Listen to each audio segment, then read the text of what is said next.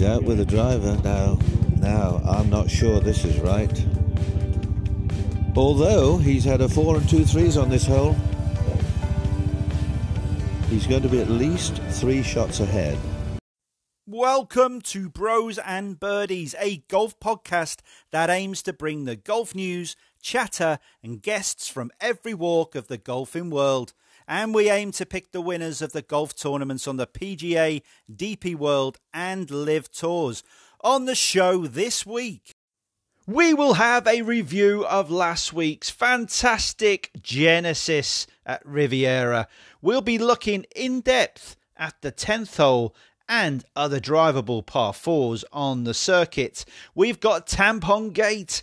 We will talk about the PGA money so far. We'll look back at last week's win for Thorbjørn Olesen at the Thailand Classic. And we have a new song dedicated to Haotong Li. We'll debate the new teams at LIV, the new players, the drop players, and obviously we'll preview this week's tournaments, the Honda Classic on the PGA Tour, the Indian Open on the DP World Tour, and obviously the Maya Mayakoba on the LIV Tour. But first of all, we better get Big Bro in.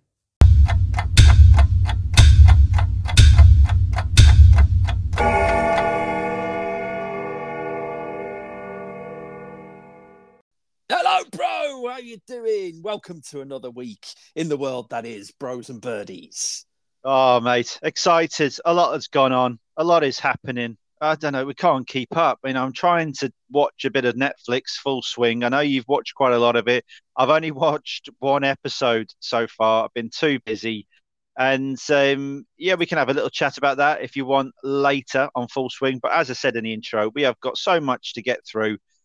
And where else to start than heading over to Riviera for the Genesis that happened last week, which saw Jon Rahm return to the number one spot, number one player in the world. He has been for a while now. What a 2023 season this Spanish man is having. Absolutely amazing. Uh, yeah, I mean, the, the passion of Jon Rahm that shines through in every tournament. You know, even if he's playing bad, there's passion. But he was bang up for that uh, last week, wasn't he? You know, getting back to that number one in the world spot obviously must have been a key goal of his. Not to mention the 3.6 million, by the way, for winning the tournament. But you know, it, it was a fantastic golf tournament, wasn't it? Had absolutely everything, and a, and a brilliant finish, a brilliant back nine. Uh, could have gone either way, really, couldn't it? Well, it started off a bit ropey for for Rahm. He wasn't playing his great golf um, early on in round four. Max Homa was pretty steady as you go, um, and very emotional afterwards by not securing a victory for Max Homa. And he wears his heart on his sleeve, does Max, and he's he's a very likable character, a likable golfer. Jon Rahm seems to, I know, children and his life's in a lot better place. He's really enjoying his golf.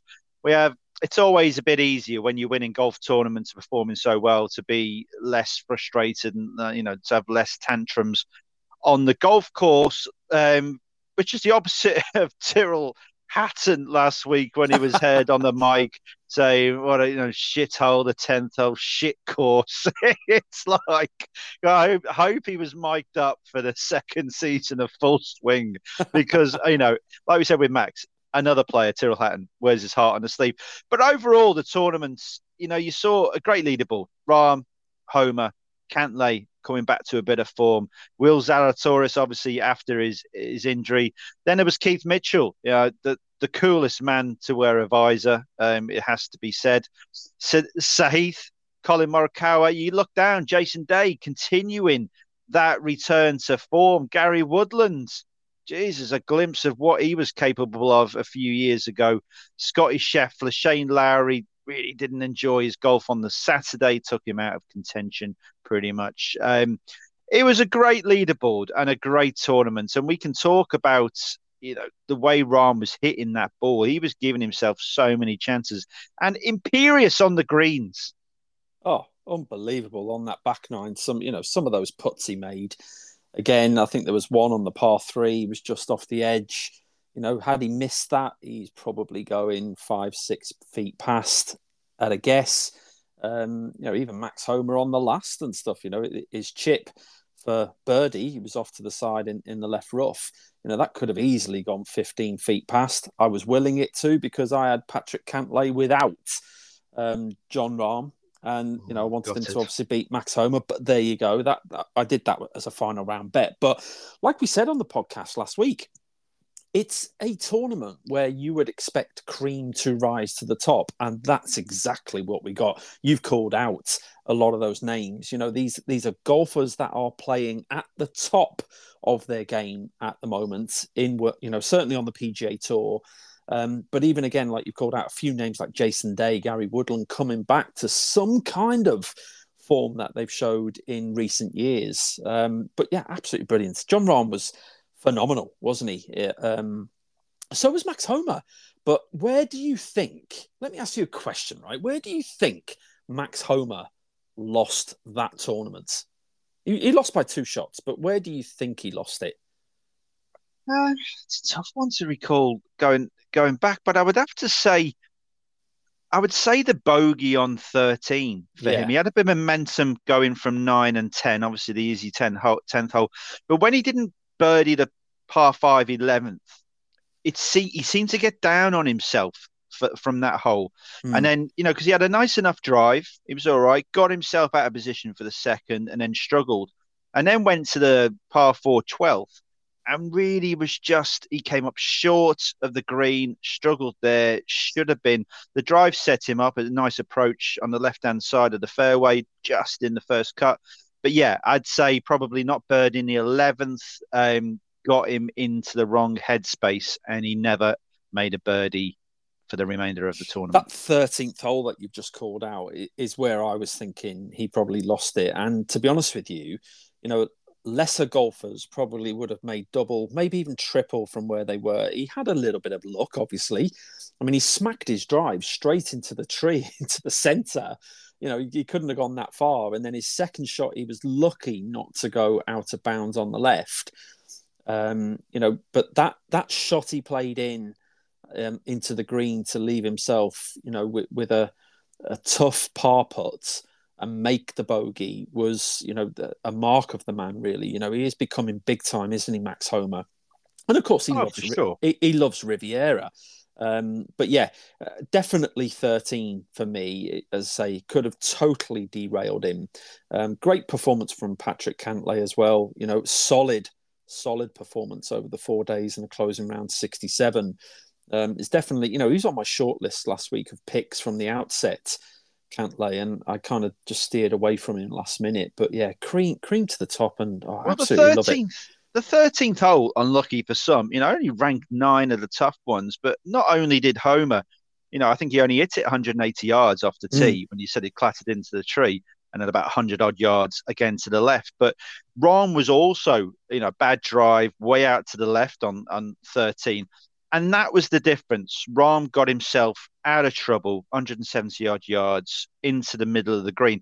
Now, there was a lot of debate, and obviously the bit drops and what have you, and saying Rahm got lucky because he hit the grants. Anyway, listen, the obstacles are there. You know, I remember um, at the Open, know if it was Spieth, and how far you can sort of go back because of TIOs, you know, temporary movable objects and what have you.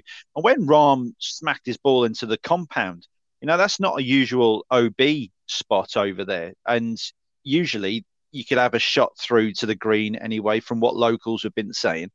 And so it's not his fault that they've put up these fences and what have you, and he got a favourable drop and drop. And this side of the the TIO, he didn't have to go and find his ball and locate his ball. Everyone knew it went in there. So it's a it's a fine line. People saying he got very very lucky, but you make your own luck in this game um, sometimes, and in getting bounces off grandstands that are put up. You know, well, that's the nature of the beast. If you don't want that to happen, then unfortunately, uh, the ability to view these amazing greens and these approach shots is going to be dis- diminished by the fact that you've got to take these away and let that ball run through, you know, 30 yards over the back of the green. So it's a tough one. Um, and it just happens in golf. It doesn't matter where it is, whether it's um, in major competitions or in normal club competitions. No, you hit something, you get a bit lucky. That's it. That's golf.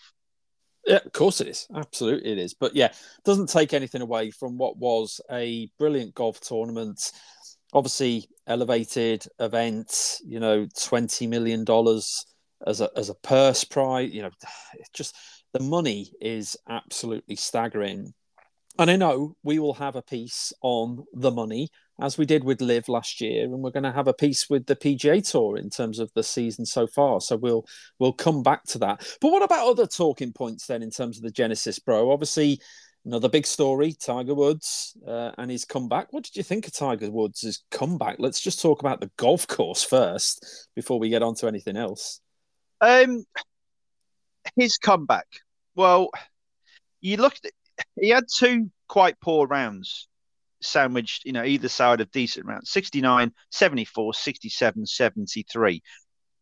I thought his, it made me laugh, right? The commentary on day one. And we talked a bit about this last week. Um, Sky Sports are cutting costs, no longer sending commentators out to these tournaments in the States. Yes, they'll have the, you know, the, the major tournaments and the bigger tournaments and what have you. But for these tournaments, they have two people in the studio. At of late, it's been Andrew Coltart and Dame Laura Davies. Right. So Tiger Woods, first hole, short of the green, chips it up. Lovely chip. Straightforward chip, really. You know, 20 yards. Really not a difficult green. Stiffs it, gets his birdie. Commentator, oh, that's, oh, he's still got the touch. Oh, that is fantastic. What a touch. And then it's a bad shot a few holes later. Same commentator. Well, he has been away from the course 317 days and stuff like that. It's like, come on, you know, you can't you can't do that. You can't fluctuate between golf. Is it bad shots, good shots? That's it. it doesn't matter if you're Tiger Woods, Jack Nicklaus, Gary Player. It doesn't really matter, right?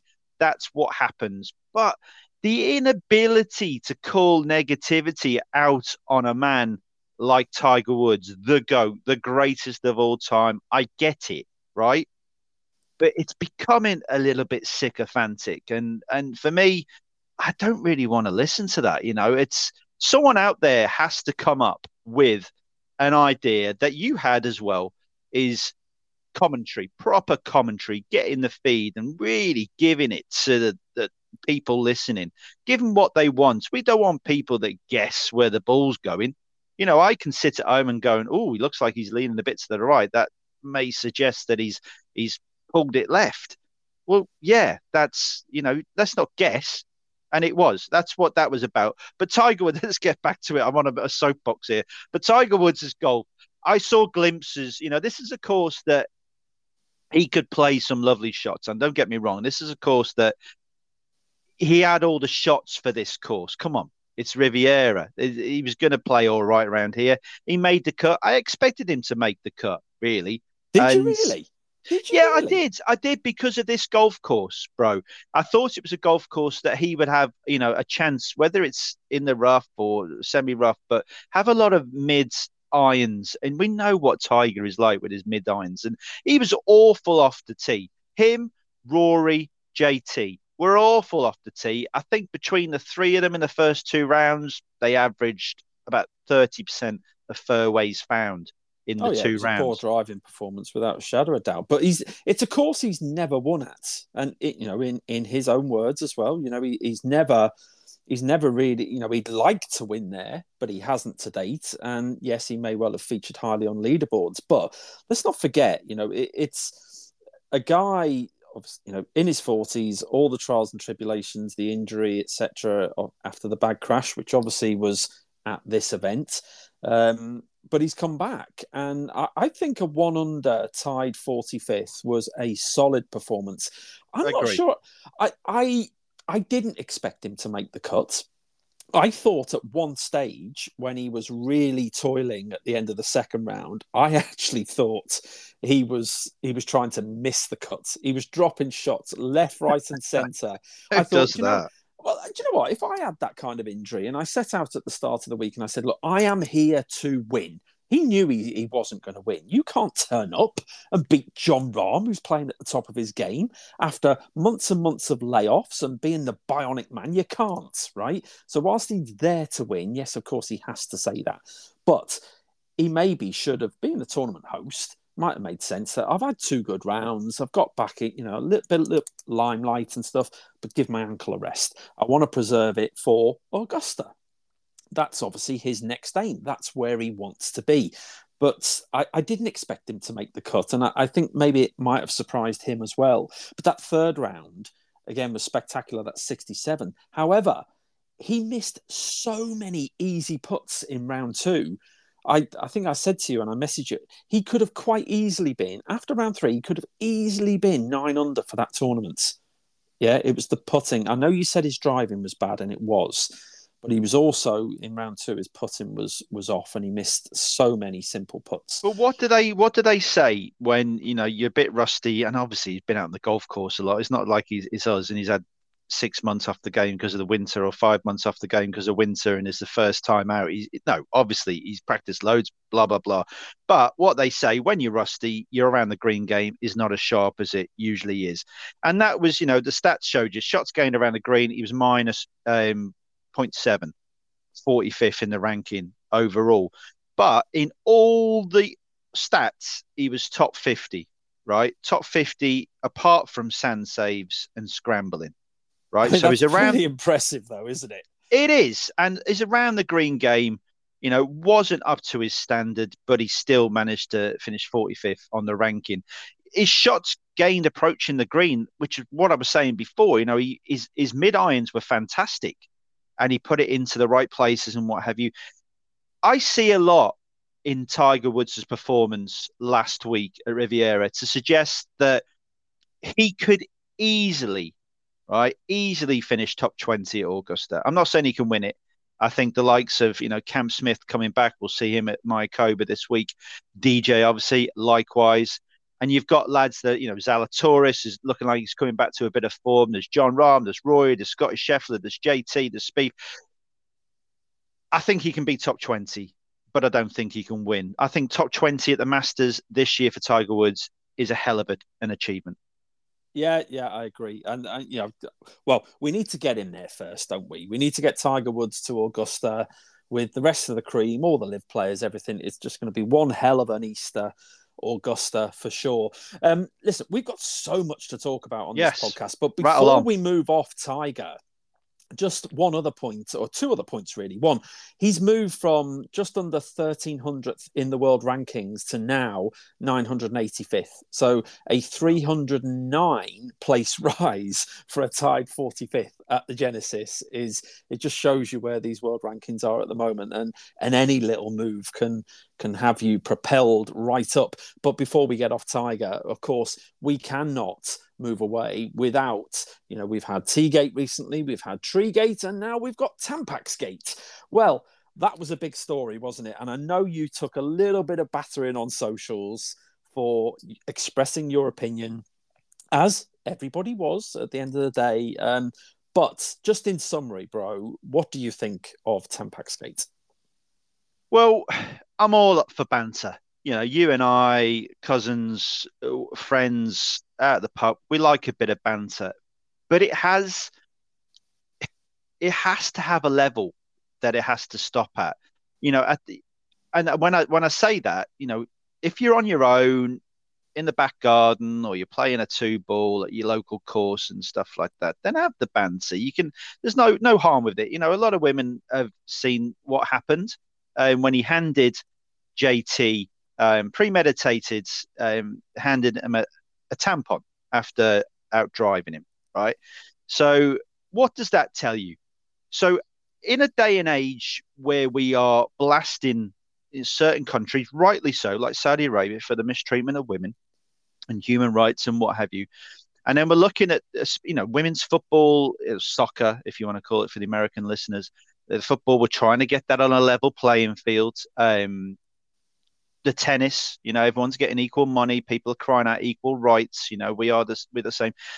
And it's a, you know, women would love to not have that problem every month. You know what I mean? It's, it, it's, it's sometimes embarrassing moments of um, certain moments when it happens. It, it's horrible for them, and there's a lot of pain that goes through, it, and there's a lot of stress, especially for young girls and what have you. So, if we're looking at young girls coming into the sports and their issues every month are being highlighted as a joke from one of the most influential sports people in the world in front of billions of people watching on cameras. I think it was misjudged, mistimed, and he apologized, rightly so, but I thought his apology was misplaced. Um, hey, I could get slagged off again, like I did, but if I, I, I wouldn't be right.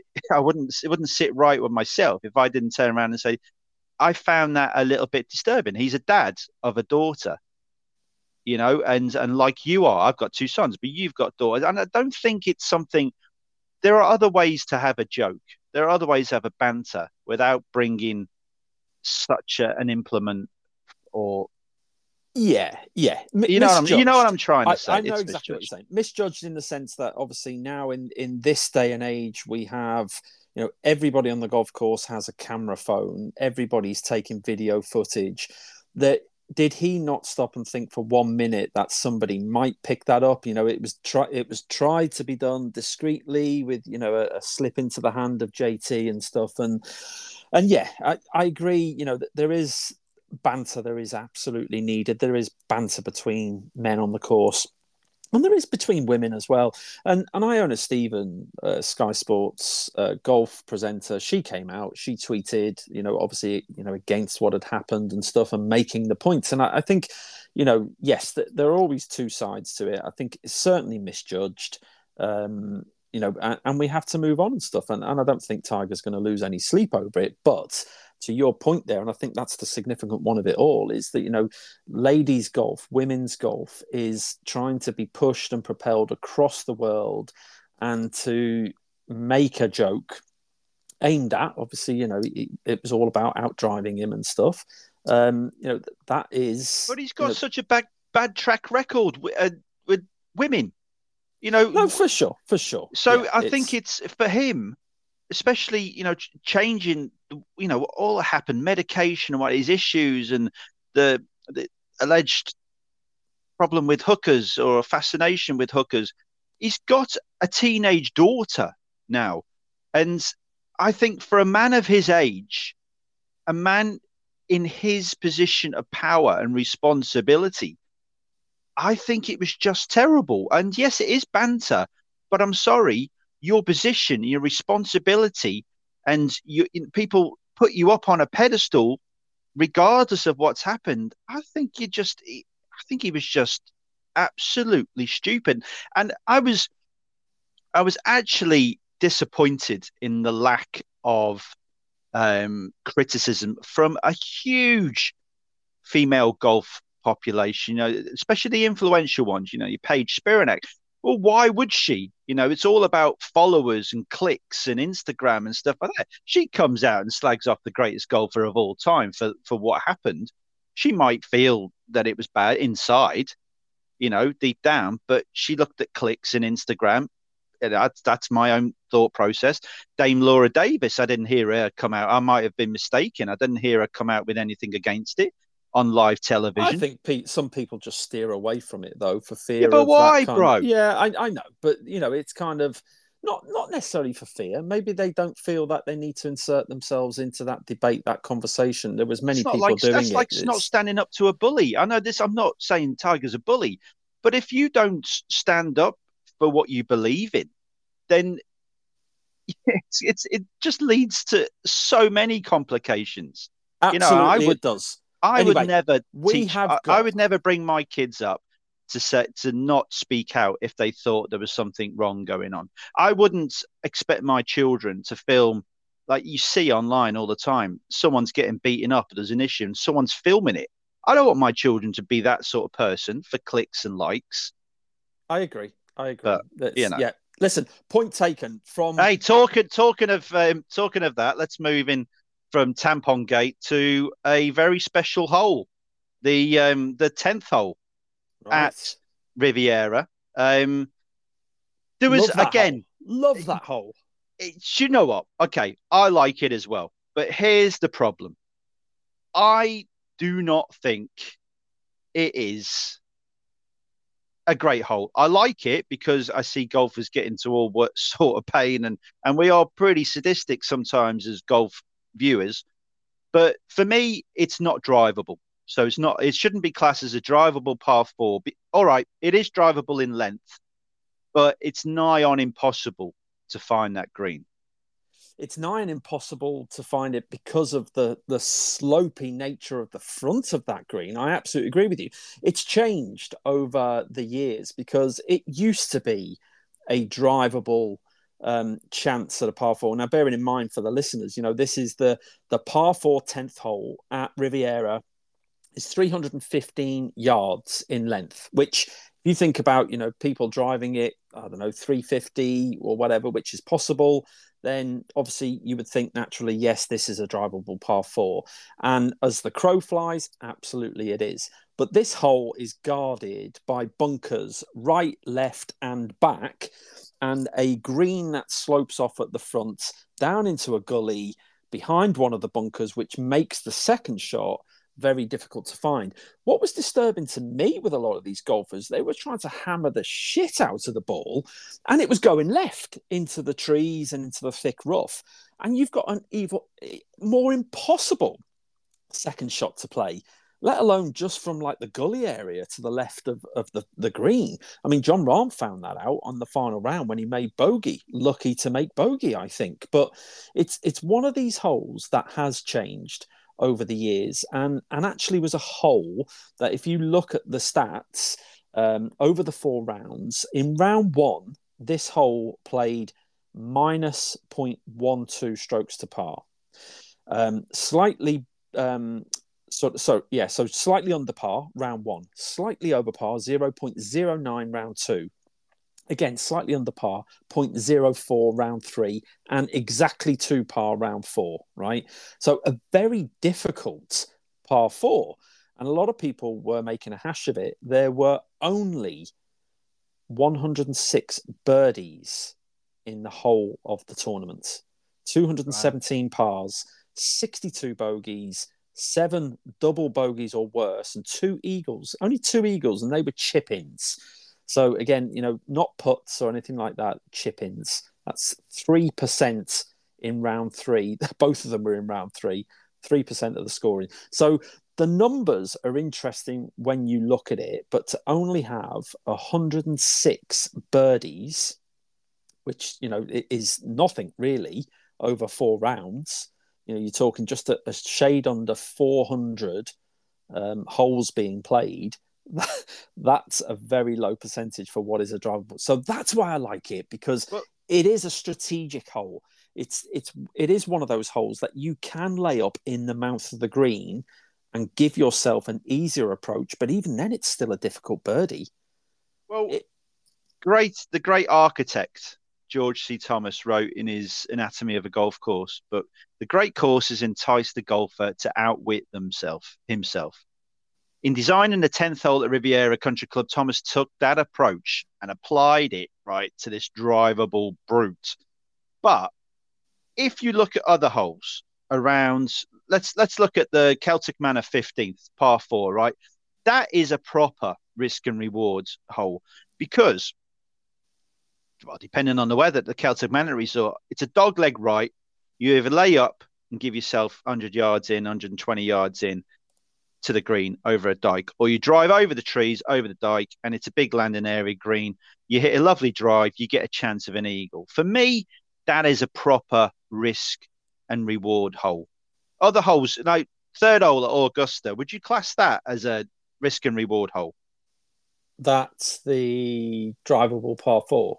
Yeah, yeah, yeah. Oh, Augusta. So you've got that one. I think that would class as a as a drivable par four, a risk and reward, just like Celtic Manor.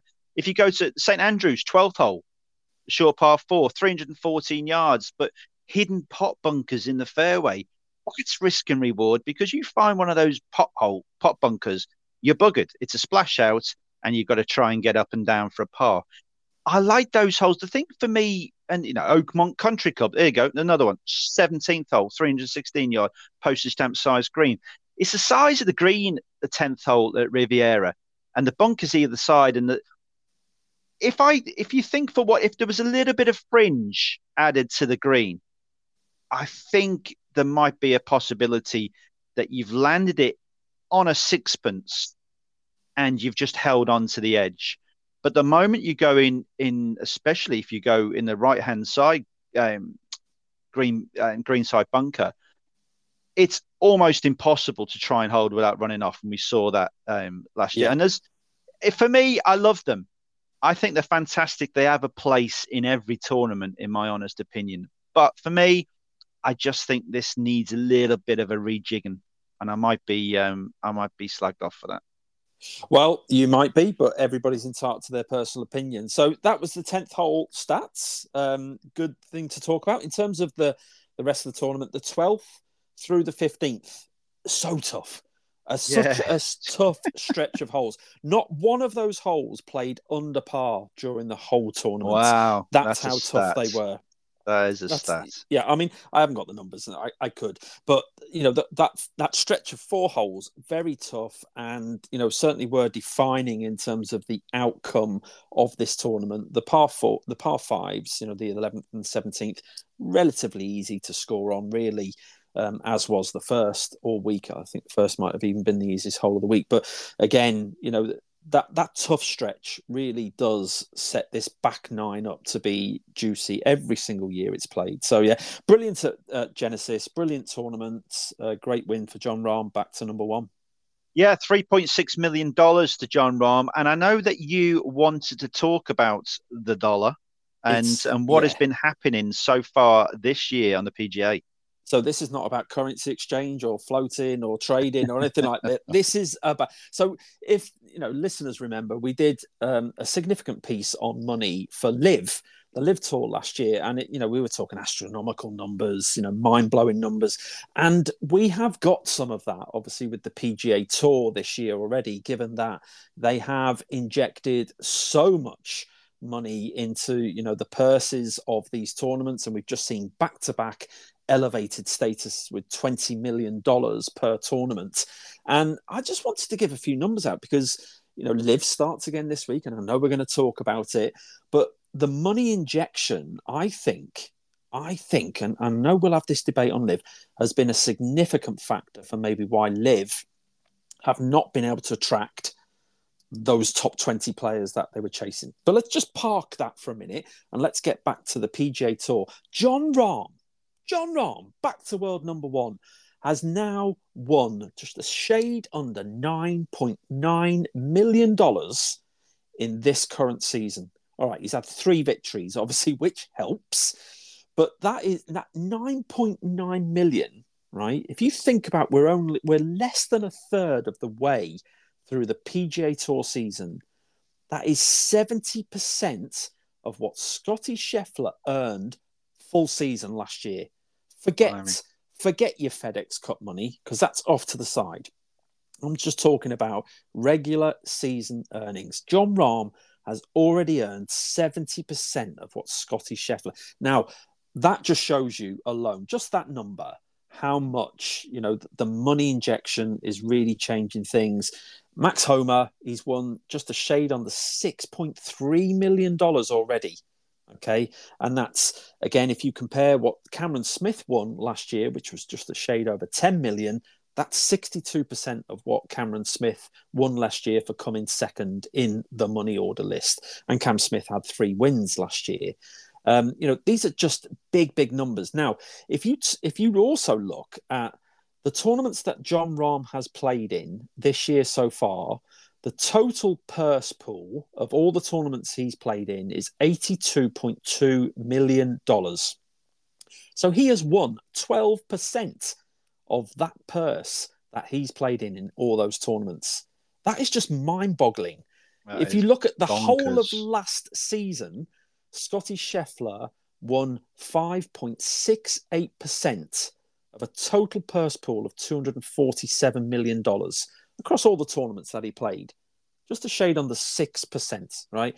And Rahm's already won 12% of the purses of which the tournaments he's played in. Mind boggling. Max Homa, 7% of the prize money for the tournaments that he's played in, which is just a shade over 90 million. These are just crazy, crazy numbers. But what is also interesting to me is if you look at this season so far against last season and the number of players that are already appearing in the top 30 of the money earners in this season. You know, we are talking about 15 players already that are inside the top 30 that were in the top 30 last year. That is consistency personified. And just, you know, we're going to see that obviously more money being thrown into these tournaments. On average now, on a PGA Tour event, you're seeing what, 1.6 million to the winner? Um, and the elevated status is 3.6 million. We saw. Well, 2. it almost 6... feels like the Honda Classic. You know, gone from elevation to the basement. You know, that's what these elevated events are doing, and I feel sorry for the Honda Classic, but we'll get onto that in a bit. But that is staggering, staggering money. Unbelievable and, money, isn't it? Absolutely crazy. It's... And, and Tiger Woods has already won the pick with Tampon Gate, so uh, the happy days to him. There's extra money going. Hopefully, he donates it to um, women's causes. That would be the sensible thing to do. But 3.6 million to each tournament. Now, do they have LIV to think thank for that? Um, you know, I don't know. It's that's a debate. You know, they've stirred the pot, and um, out comes more money. But of course, they have. They had to do something to try and keep their talents, keep their product. And that is exactly what they've done. Um, you know, we don't know where the money came from, but it mysteriously, you know, came about and yeah, oh, they're that... mega rich. Great. Uh, Jay Monahan sits on a gold plated bed of dollar bills. You know, there's there's plenty of money out there, and Jay just released some of it. No, exactly. One final number, just quickly off the, the PGA Tour earnings again. If you, you look at the top 30 players last year, forget again FedEx Cup, $177.5 million racked up on those top 30 players. The top 30 already this season have amassed just under 81 million. That is 46% of last year's top 30 money amassed. And again, I remind you, we're not even a third of the way through the season.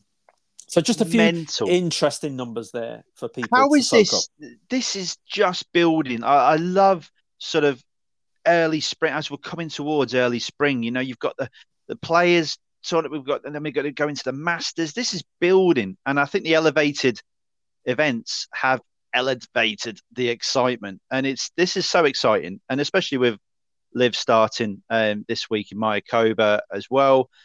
I, I'm not you know, I've never hidden the fact that I quite like it. And then we're going to talk about new additions that have come this week, which we've got excited about. And we've been chatting to one of the new additions um, on socials.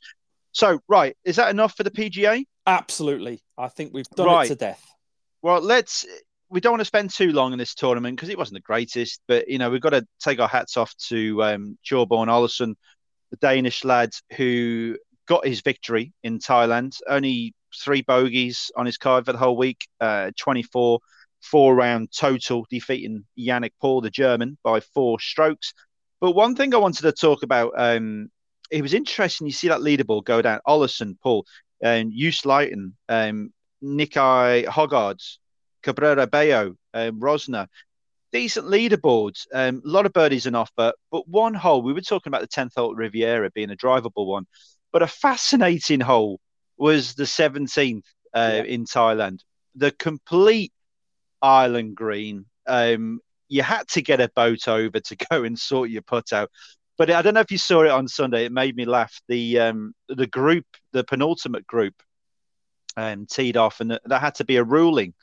But the referee didn't go onto the boat with him over. It was the only ruling of the whole week, and it was the penultimate group which kept Olesen waiting on that green so he just had to get a rolling, ro- ruling, move the ball. But to see the boat speeding back to pick up the referee, to speed back, and then took the referee back again, it was unbelievable. But it was a fantastic hole, really short. I think it was only about 120 yards, depending on tee placement. But um, in, a fascinating one. You know, you think the TPC Sawgrass, that's a lot different. Obviously, it's longer. Um, the winds affected uh, greater. There was no wind in Thailand really, to, you know, and that's hence the scoring was so strong. Twenty would have, would have made it really interesting if there was a little bit of wind over there for that seventeenth, because you know by all accounts and the reports, it, it could have become a very treacherous hole, even if it was short at you know 120, 130 yards or whatever it was. So, but yeah, uh, interesting. Uh, I didn't really watch much much of the Thailand Classic, and and it's quite striking. Really, is you know you mentioned a few of those names, and a lot of those names that were inside the top 20 in the leaderboard last week are not playing in India.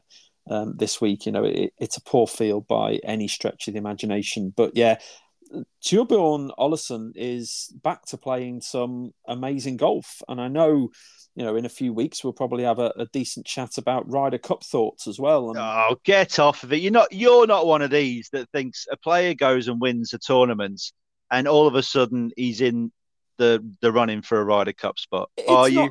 I, it, well, no, I'm not because it's not just about him winning last week. He's he's had a bit of a resurgence. That's a couple of times he's won now within the last few months, and you know he obviously everything that we've spoken about before. But there's no reason why, and and and that's what let's park it now in terms of we, are not going to have a Ryder Cup debate, but we may do in a few weeks once we know a little bit Exciting. more about obviously the arbitration case and whether there's going to be any movements. But right now, people are everybody is sitting there thinking no LIV players are going to be. And Luke Donald six picks, six picks. Cup. Right, right. Let's okay. let's park that there.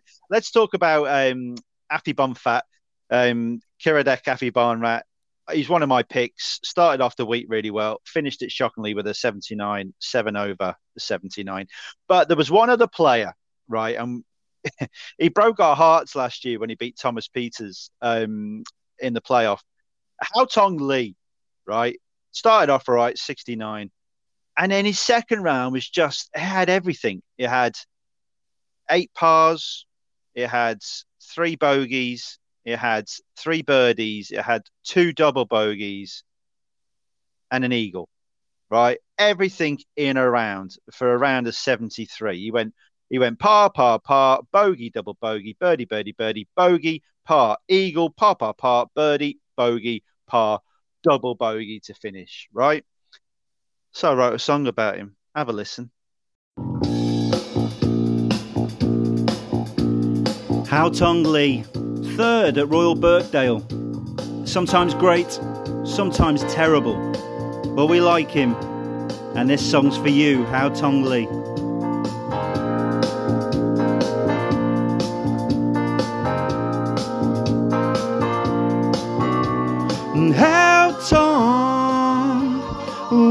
is going on? Haotong, keep it moving on. Well, you look like the happiest Asian. Your smile brightens up a dull day. But one thing that just gets us thinking is there any need for slow play? Well, I'm sure that you never intended to back up the rest of your peers. In Dubai, you were so poorly treated, and the penalty brought us to tears. Haotong, what is going on? Haotong. Haotong, keep it moving on.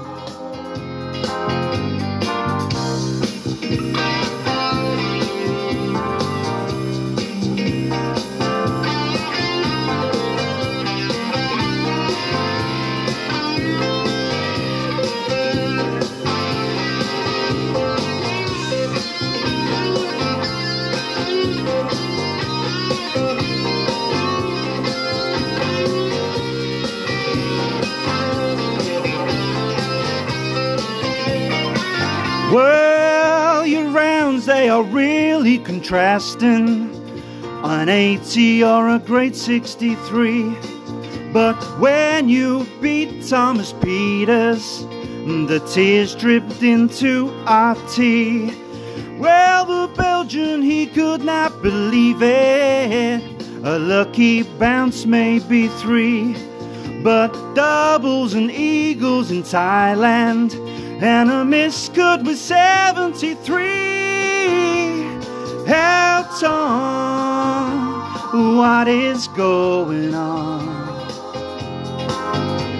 Mm, Elton, mm, keep it moving on.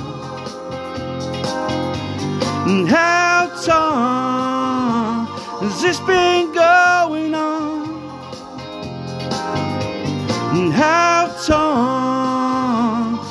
Keep it moving on. Haotong? Well, there you go. That was my song for Haotong Li. Do you know, uh, the song came up by um, Ace or Aces. I can't remember what they're called now. But I just I, I thought about it because I was still perplexed at his rounds on the Friday. So I had to write a song. It's a little song. I hope you enjoyed it. Right, let's move on from the Thailand Classic, bro, because like you said, we've got loads to talk about. Let's get into LIV. Let's have a debate about LIV. Right, I'm going to go through the teams quickly. Do you mind? Let the listeners know in case they haven't heard and they've been living under a rock. Right, LIV teams. Aces, DJ Reed, Uihlein, Perez, Cleeks, Kaymer, Bland, McDowell, Wiesberger, High Flyers, Lefty, Tringale, Piot, Steele, Majestic, Stenson, Poulter, Westwood, Horsfield, Crushers, Bryson, Casey, Charles Howes, one, two, three, and Anirban Lahiri, Ironheads, Kevin Na, Scott Vincent, Sihwan Kim, Danny Lee, Smash, we have Brooks, we have his brother, Kokrak and Wolf, Fireballs, Sergio, Ancer, Ortiz, Jagara, Range Goats, Bubba, Gooch, HV123, and Thomas Pieters, new edition. Talk, Niemann, Munoz, Pereira, Puig, Ripper, g'day, mate. Smith, Leishman, Jones, Morgan, and the Stingers. Sounds like what I have after a curry. Louis Oosthuizen, Burmy, Burmy Army, Charles Schwartzel, and Branden Grace. Thoughts? Have you just been recruited by LIV to give the uh, the pre-tournament uh, lead-ons? They're not coming in taxis; they're coming into Bros and Birdies commentary. No, yeah, baby, it, uh, yeah, absolutely. Um, excited to see the start of the new LIV season this week. Interestingly enough, yeah, I mean, you know, you've reeled off all the names, but there are some interesting developments. Now, the first to- talking point has to be about LIV not capturing those outstanding top 20 players that they have clearly been chasing. If you remember, and I think we even mentioned it last week, we've been talking for a long time about the likes of Cantlay, Schauffele, and others about are they going, are they staying? Well, they're clearly staying, certainly for this season at least. But they have attracted six new players into LIV this season. And those six players are Brendan Steele.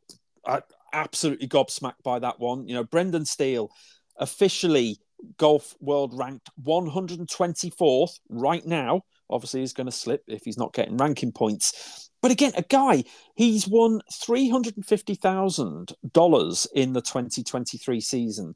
He had a good season last season, $2.5 million. Season before, 1.4 million. He is not someone who I would have expected to come into the LIV fold. He's clearly a mate of Mickelson's because that high flyers team is just lacking something for me. So that's Brendan Steele, first one. Second new addition, Danny Lee into the Ironheads. Where the hell has that come from? I mean, seriously, he's 267th in the world rankings. Danny Lee has won $317,000 this season 1.26 million last season. Season before, $348,000. One career win for this 32 year old. Danny Lee. Don't understand that one. Thomas Pieters, good capture. Absolute good capture. Um, you know, again, I think what is he ranked 34th in the world, something like that. And he's definitely a name that, you know, that, that's probably the biggest one, isn't it, in terms of a world ranking well, status? let's just just be just to stop you mid flow. Thomas yeah. Pieters right? Yeah. He's.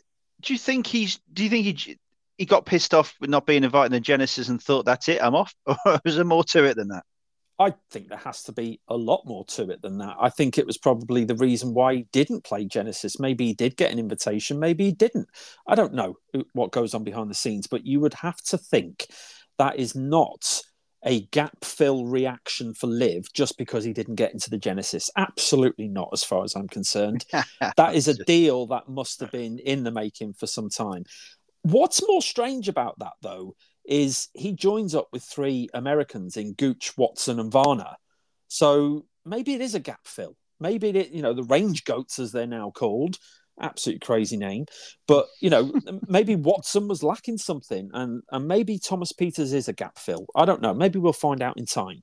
Yeah, he, anyway. he was the third one, fourth one, Burmy. You know, yeah, I, I think that's a big surprise. It, it's a surprise in the sense that he obviously went through what he did through the KFT finals to get his PGA Tour card, and he's had a great start on his PGA Tour career, short lived, albeit, um, amassing just a shade under $600,000 in, in only five tournaments.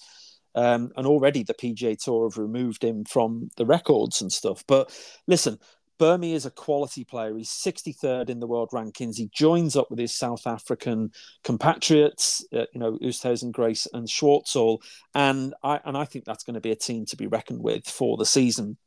Hey, did you remember he was talking to us about the PGA and you know he's excited to go over there and try and earn his card and the passion and stuff like that, and it's. It came as a massive surprise, and I know we've been in touch and such. We're trying to get him back onto Bros and Birdies, so hopefully once the furore dies down and he's he's able to speak a lot more because we don't know what restrictions are on from the LIV media team we're hoping to get Burmy back on so watch that space yeah, absolutely, absolutely. But good luck to Burmy. Obviously, you know, I, I know we will speak to him in due course. Uh, the the fifth and sixth, just to quickly close out, are in the talk team. Um, you know, it's Munoz and Pereira. Pereira, big, big. You know, I, was he twentieth in the world or, or whatever he was, I think. But you know, that is a big move um, for featured Mito heavily Pereira. in the first episode of Full Swing. Obviously, when Justin Thomas won his major um, Pereira had his struggles on the 18th and what have you. So, yeah, it's. Um, I think he's a cracking golfer. I think he was touted. It's it's funny how when you remember tweets and remember conversations and and what have you on telly, touting Mito Pereira as an absolute certain major winner, right? But now out there, he's like Satan. Um, that's it. You know, talent is all forgotten. He hasn't got any talent. Useless golf, absolutely awful. God, they're just signing up has-beens. I'm sorry, wasn't that long ago, and you were saying Mito Pereira. Everyone, he was on everyone's picks for their tournaments on social media. He was the hottest golfer on the planet at one yeah, point regarding well, future major winner and talent. Obviously, threw away the PGA at Southern Hills as he did, but you know, and who's to say he can't win majors going forwards? He can. He is that good a golfer. So, yeah, Thomas Pieters, Pereira, Burmy, probably the biggest names that you've seen of the six editions. Um, interesting enough, a few move abouts. Obviously, we've seen um, Peter Uihlein, Bern Wiesberger moving about. Um, Wolff has moved about. Gooch has as well. You know, they're the players that have actually moved about. We've seen a name change. Obviously, the Australians have now gone to Ripper, and we've seen Bubba's team become the Range Goats. So, really, when you just, look at just just back on yeah, Ripper, on. bro, just back on Ripper. So Ripper, mate. I can't believe in social media people go, oh, I can't believe it, and named it after that um, that killer. There's no one called Jack in the team, is there? No, it's no. like, come on, it's a ripper, mate. That's that's what it is. People just like look into it too deep because they hate it so much. It's like it's golf, guys. Yeah, we understand you don't like where the money's come from. That's understandable. But come on, don't try and just pull out these craps. Like, oh, the name is about a, a sexual murderer. It's like, come on. No, exactly. Uh, that aside, listen, spare a thought for the likes of Laurie Canter, um, Khongwatmai, um, Kai Kajana. You know, again, I think you know we we were talking about this earlier today. You know, it's kind of the the Asia scene. You know, it's almost like the Asia players um, mm. have been left out of LIV's thinking for 2023.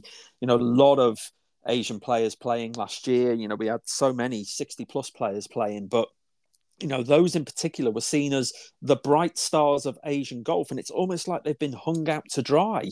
But the Laurie well, Canter one is, yeah, I I feel so sorry for him when you look at the likes of Brendan Steele and Danny Lee coming into the setup, even Sebastian Munoz to a degree. I get it because of the, you know, the South American link in, in terms of the, the talk team and stuff. But you've, you know, for someone who earned what two point six million dollars playing LIV in all of the events last year, may I add, he's got to be feeling so sick.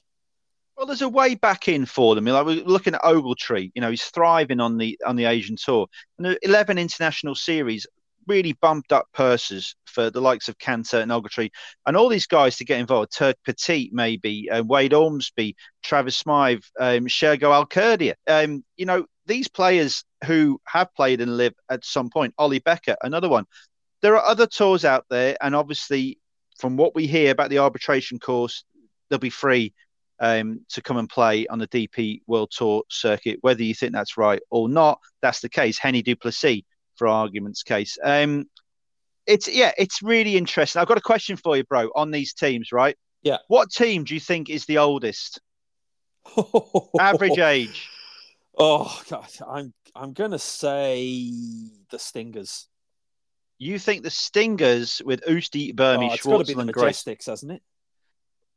You are right, Majestics. Right, Majestics okay, yeah. with an average age of 42, joint oldest wow. with the Cleeks at 42.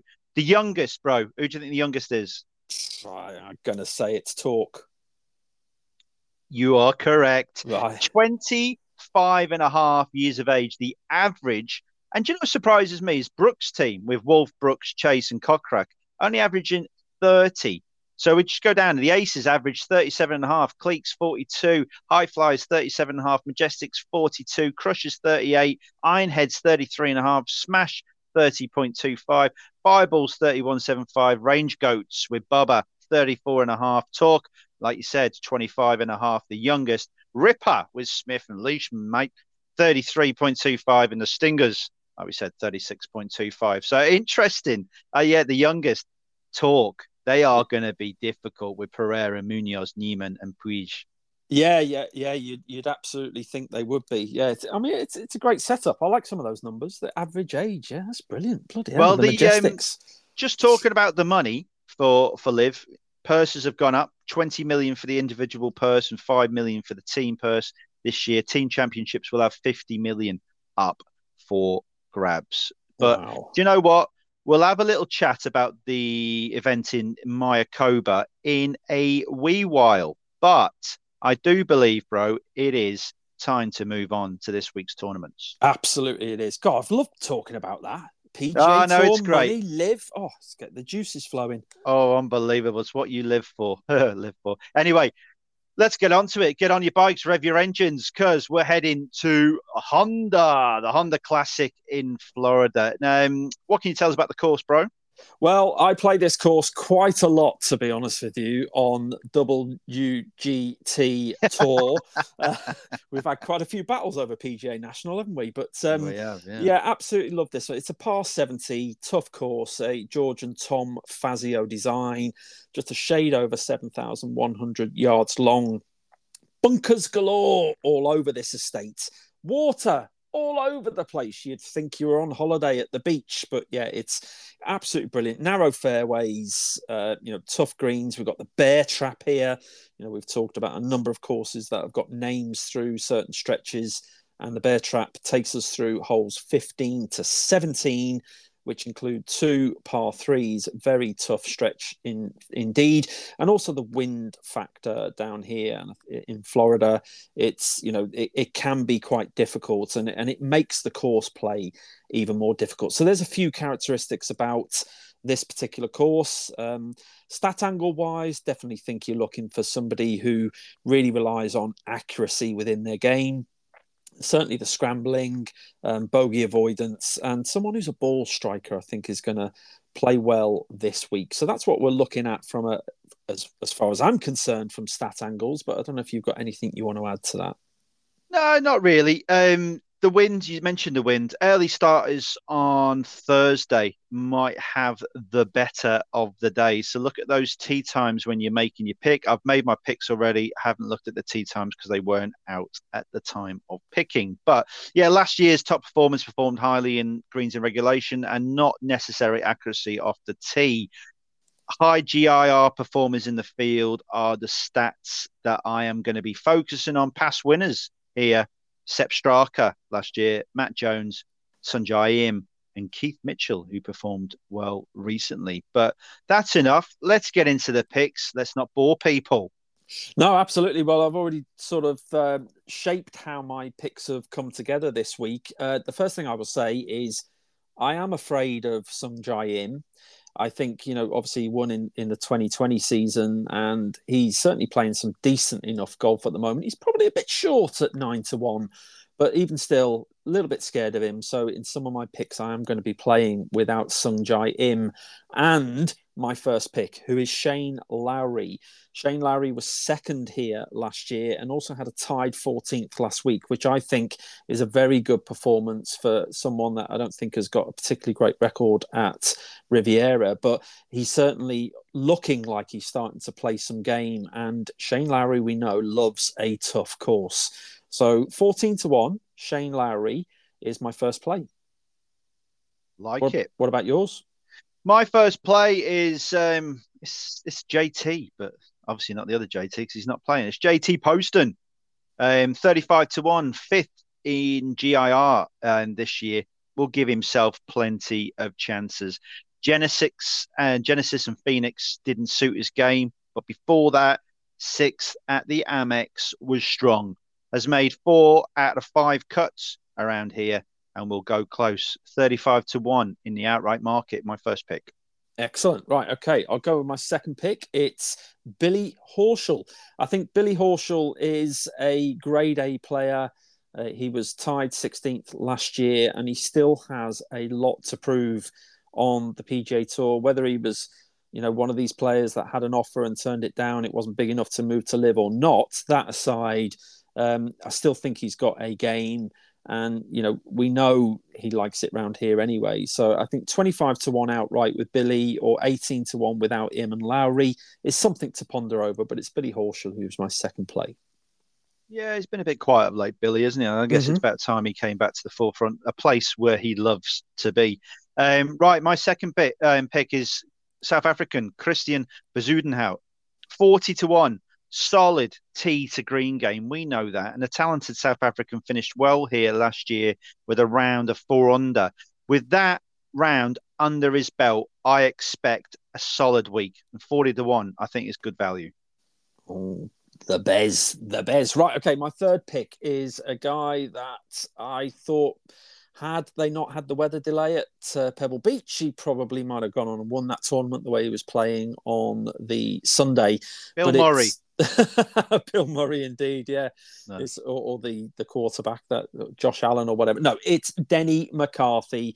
This guy's a putting machine, and if he can keep it straight this week at the Honda, he had a tied third in 2021 uh, which included a poor third round 74. And as I say, he had a tied fourth at Pebble a few weeks ago. But we know when Denny McCarthy's putter gets hot, he contends. And again, he's 25 to 1 outright or 18 to 1 without the Im and Lowry factor.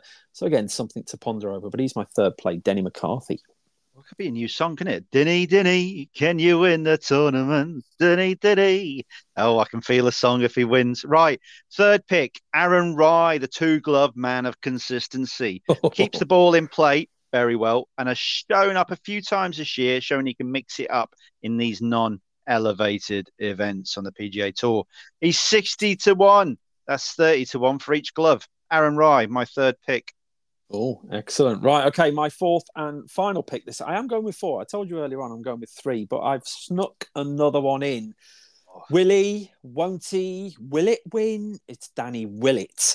And listen, Danny Willett, right? I like. There was a lot to like about the Genesis last week, certainly in the first two rounds. He had a bit of a slow weekend, but still, I think 70 71 is how he finished. But he was second to Max Homa in the Fortinet earlier on in this current season, obviously back in 2022. But he's still playing a good game and he's a really decent price, Danny Willett. So I'm going a little bit with heart in terms of I think he's coming back in some form. 66 to 1, Danny Willett outright, or 55 to 1 without Eamon Lowry. And that's probably where I'm going to play. I still like 55 to 1. Well, it Final must be play. an exciting time for Danny Willett coming up, knowing that he's you know going back. He's going to be in the uh, Champions Former Dinner Masters or Augusta. Winner, yeah and what have you. So it's probably an exciting time for him. So I can I can see where you're coming from. That I just don't think he's been playing that great of golf of late. But hey, we shall see. Talking of golfers who have been playing golf well lately, is the Ryder Cup captain. Donald. The Ryder Cup captaincy for me seems to have ignited the old fire for this former world number one. Five top 15s here, including a runner up, is enough evidence to suggest, like I said, this former world number one could get in amongst them. He's 135 to 1. He's playing, and we've seen with Padraig Harrington, these older lads, they can compete. And in a tournament like this, there's no reason why Luke can't go and do it. 135 to 1, my fourth and final pick for big price. Honda.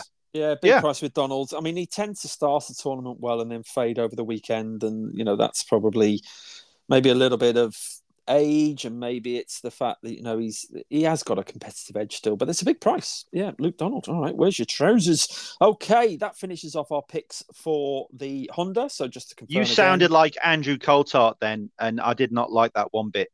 What chooses yeah anyway i'm going with lowry horschel mccarthy and willett and you have gone with donald aaron rai Bezuidenhout, and jt poston. Excellent. Right where are we going next bro Let's go to India for the Indian Open. Uh, do you know what?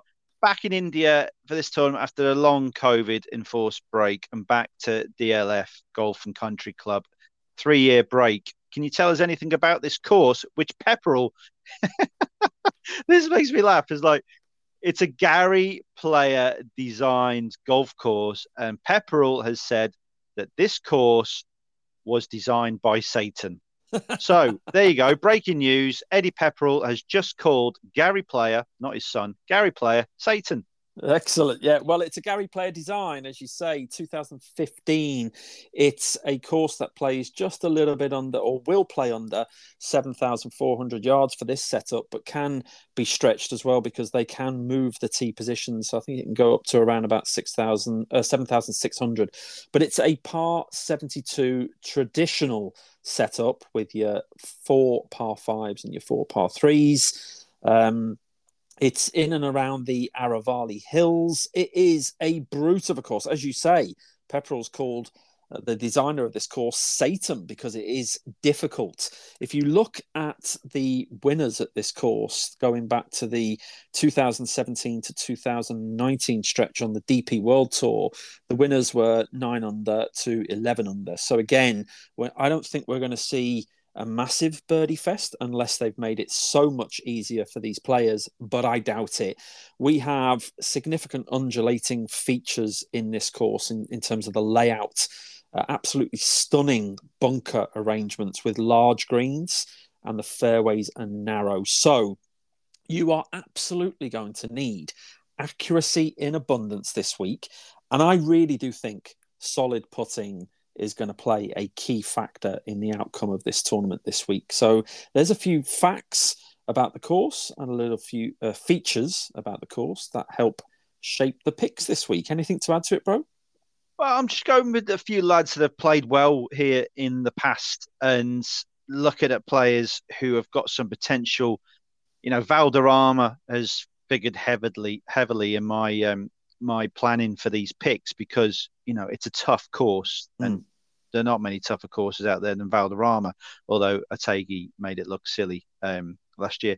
But right, let's get into it. Let's get into the picks. Let's see if this um, Satan design course can be tamed by one of our lads. I will go first. My first one is Campillo, Spanishman, consistent here in, nine, in 2019 and look for him to build some momentum and showed signs of consistency in Thailand last week without setting the world alight. But he's strong. Like I said, he's played well here. He's 35 to 1, first pick. Right, why don't you give us all of your picks to go? Come on, let's switch. Okay, well, uh, do you know what? I still laugh at myself when I wrote this pick down. Um, Stephen Gallacher, he won here in 2019, and so oh, what an obvious pick. But he's found opportunities few and far between of late.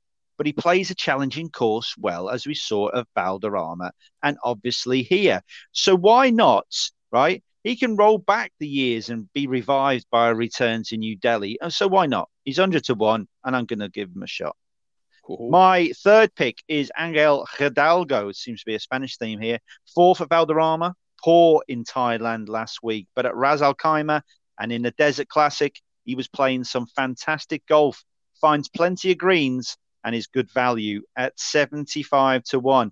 Now, my next pick, and I've been looking on socials lately, and it seems to be a lot of people are going for this lad. And I'm a bit disappointed. I thought I picked him out myself. But young Jayden Schaper Sometimes superstardom needs nurturing, and there's no exception when it comes to Jayden. He's been on my radar for a while now, but his performance last week, with very few mistakes, made me smile. He finds plenty of fairways, perfect for here, and he has an array of shots to fit this test. The 21 year old is 50 to 1 and is destined to be the next Louis, Ernie, or even Burmese. Excellent, excellent. Jayden Schaper. Yeah, Hidalgo actually interesting was on my short list but didn't make the final cut. So interesting to see you go with him. Okay, there are four plays. Let's move along the train, shall we? My four plays this three plays actually this week. I've not gone with four in India, um, pretty much because I ditched SSP Chaurasia last minute. He's 110 to one. I really wanted to pick him, 44 year old Indian but I just couldn't. I just, you know, his best global finish was back into 2021 when he was tied 15th at the Austrian Open. So I can't go with him. Just want to say that. But my three plays this week are Migliozzi. I think, you know, he definitely loves a tough course. And I think he's going to be wanting to push along to try and get himself into that Ryder Cup thinking, obviously, with it being in Rome. He's 35 to 1. Migliozzi is my first play. My second play is a guy I think is really trending in the right direction and isn't that far off a win, in my personal opinion. It's another 35 to 1 shot, and it's Kawamura. Um, I like the way he's heading. And my third and final play. Sorry, he's he's played well here, Kawamura. Before I think in 2019 he had a he had a good week. Yeah, absolutely. So, you know, he's shown a liking for the course without a shadow of doubt. Um, but yeah, he's my second play. Anyway, my third and final play, I had to go with an Indian in India. When in India, why not? But it's Gaganjeet Bhullar, and he's a 100 to 1. Now, let me just tell you, his best ever world ranking position was 85th. So, again, he's not someone who sets the world alight. He is a 34 year old golfer. He's currently 318th in the world rankings. So why pick him? I hear you ask. Well, he's 100 to 1. I wanted a bit of a bigger price, but he did win the Indonesian Open last year in 2022. And he's also won the Tata Steel Tour Championships back in India in 2021. So he's, you know, he's he has got a bit of a winning pedigree belies his 318th in the world, I think. But he also had a tied second in the Qatar Masters in 2021. And many people will know that the Qatar Commercial Bank Masters is a tough course to play, especially if there's a bit of wind. But regardless, we're looking at players that can play tough courses. And given that he's an Indian on home soil, it just seemed a little bit enticing. So it's Gaganjeet Bhullar for me to go with Kawamura and Migliozzi. Three plays.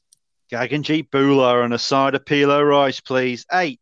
Best of luck with those picks. But let's just go back and have a look at the picks. Campillo for me, Stephen Gallacher, Angel Hidalgo, and Jayden Schaper. And for you, Migliozzi, Kawamura, and Gaganjeet Bhullar. Right. We're not going to do outrights for the LIV Mayakoba because a lot of the players haven't been playing a lot of golf and it's really doesn't make any sense to go and pick a winner of the single tournament. But we're going to give our pick for the team events. Now, I'm going to go first, bro. We know Mayakoba very well. I'm surprised Hovland hasn't just signed up for one event so he can go and win it and get his $4 million. But I my my team pick, right, and I'm based on the fact that the players that have played well at Mayakoba previously. And you like one of these players, you like Chacarra. It's the Fireballs. I think the Fireballs are going to win LIV Mayakoba. So they're my team pick.